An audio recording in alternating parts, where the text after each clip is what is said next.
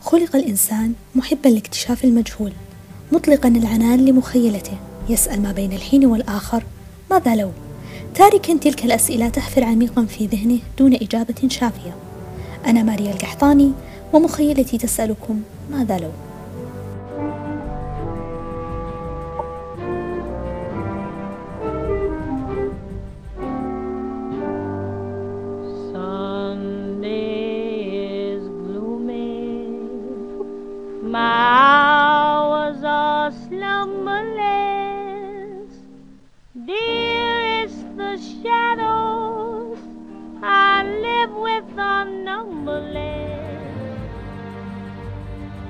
Gloomy Sunday أو الأحد الكئيب. ألفها العازف والملحن المجري ريزو سيرس ونشرها عام 1933 نسجت عنها الأساطير والروايات. ما بين أنها كتبت لفراق حبيبة وما بين أنها أغنية بائسة خرجت من رحم الحرب آنذاك. تم حظرها في إذاعات بودابست خشية تفاقم الإشاعات عن أنها أغنية منحوسة ينتحر من يستمع لها. وشاء القدر أن يسدل الستار عن هذا العرض الغامض بانتحار المؤلف عام 1968 تاركا هالة من الكآبة تحيط بالجموع من بعده السؤال هنا ما الذي يدفعنا كبشر للبحث خلف الأسى وتفاصيل الفواجع؟ ما الذي نراه مشوقا في الحزن ومثيرا في الألم؟ ما الذي نطمح له حينما نتصومع داخل فقاعة من العزلة نابلين العالم بأكمله بعيدا عنا؟ وماذا لو نظرنا للجانب المشرق؟ هناك خيط فاصل ما بين الغموض الآسر والحزن المريب. قد ينجذب البعض منا للشخصيات الغامضة تلك التي تكتفي بطيف ابتسامة ما بين الحين والآخر. لا تدري سعيد هو أم حزين متشوق أم متململ. لا يسعك قراءة تقاسيم الوجه أو لغة الجسد. كل ما تملك هو التساؤل من هذا الشخص؟ إن هذا الانجذاب النابع عن الفضول البشري لا بأس به وإن صح التعبير فهو طبيعي جدا.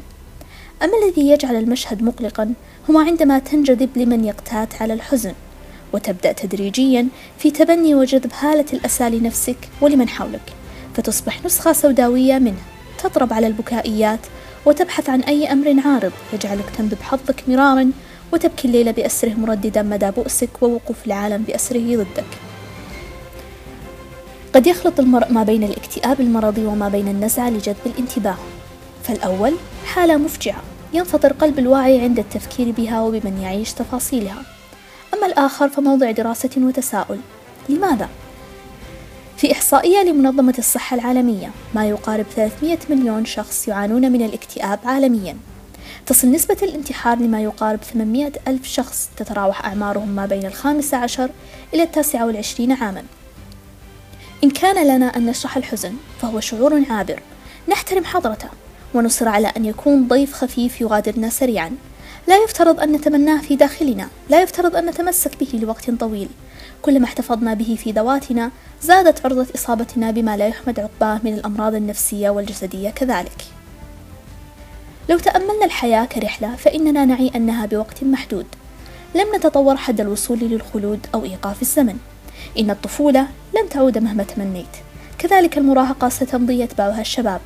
لن تعيش اليوم ذاته مرتين. لن تستشعر اللحظة ذاتها مرتين ولن يعود التاريخ ولا الوقت مقدار ثانية. إن كل الأيام التي تتمنى أن تمضي هي عمرك. إن كل اللحظات التي تقضيها بائسا في انتظار شفقة أو رأفة أو نظرة تقدير من الغير هي أيامك المعدودة. توقف لثانية. أمعن النظر في محيطك اهتماماتك وإنجازاتك. ما تقضي به ساعات يومك وتفكر. هل ستكون راضيا عنها تمام الرضا بعد عشرة أعوام من الآن؟ ألن تتساءل قائلا فيما أفنيت أفضل سنوات العمر؟